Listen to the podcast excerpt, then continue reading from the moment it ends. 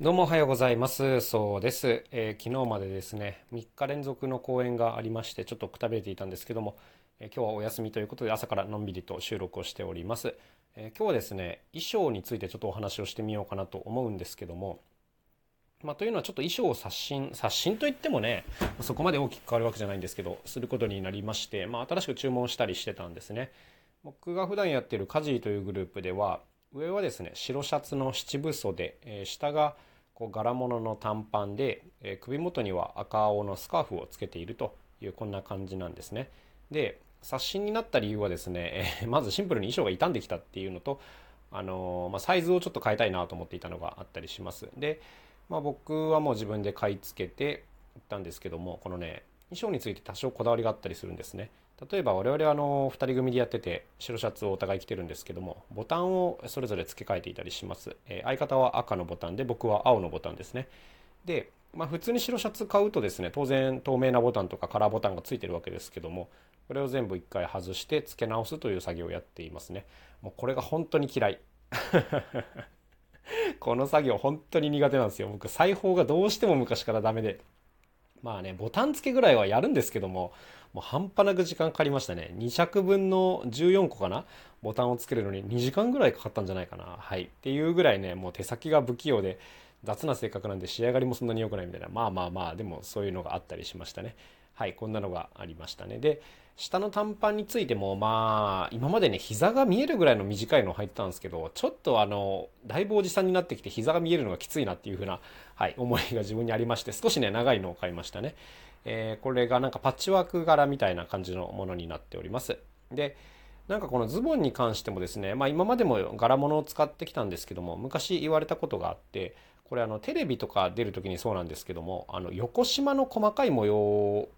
のものをね、履いたり着たりするとね、こうなんかテレビ上でちょっとバグって見えるというか、あの変な風に映っちゃうので、できればこの細かい横縞の模様は避けるっていうのが、実はこの衣装の一つのなんていうんですかね、ルールというかマナーだったりしますね。まあ、今回パッチワーク柄の中に細かい横縞入っちゃってるんですけど、まあいいかということで、えー、買ってみました。まあ基本的にはだからね、あの水玉とかですね、無地の方がまあテレビ的には好ましいっていうこんなルールがあったりするということですね。はい。で、あとはですね、まあ靴はお互いなんかちょっとオーガニック素材みたいなシンプルなものを履いておりまして、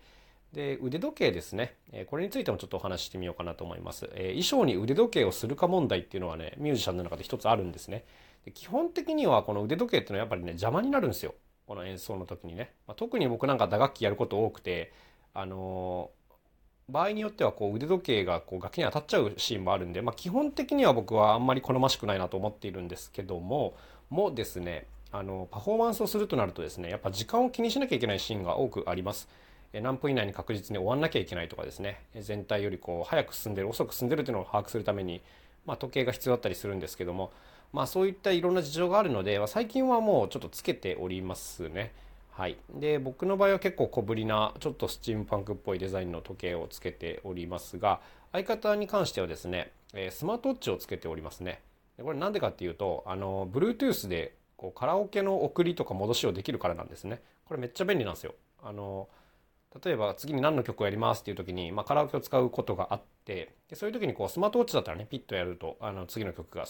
えー、進めるんですね。まあ、過去にこうリモコンを使ったこととか、まあ、それこそスマホを置いといてそれから直接タップして操作っていうこともやってたんですけどもやっぱりあんまりこう何て言うんですかねスマートじゃないというかでリモコンに関しては結構反応が悪いみたいなシンプルな使い勝手の悪さがあったりしてですね、まあ、今のところ相方的にはこのスマートウォッチが一番いいというふうなところに落ち着いておりますね。まあ、時間わかるだけじゃなくてそうあの行動も見た目もスマートになるということでございます。まあこんな感じでね衣装も実は結構いろいろ考えなきゃいけないことがあるんですよね。まあ一回ね決まっちゃえばあの楽ではあるんですけどもあとはやっぱこの何ていうんですかね、メンテナンスしていく難しさみたいなのはありますね。まあ僕らの衣装はめちゃめちゃシンプルなので、あの普通に洗濯して普通に乾かせば使えるので、まあ2着を着回せば済むことではあるんですけども、やっぱりね、こう複雑な衣装を着る方とかいらっしゃるわけですよ。特殊衣装というかね。あの例えばこの間一緒になったあのスタチューという、まあ、銅像パフォーマンスをする方がいらっしゃって、まあ、その方動かないというパフォーマンスをする方なんですけども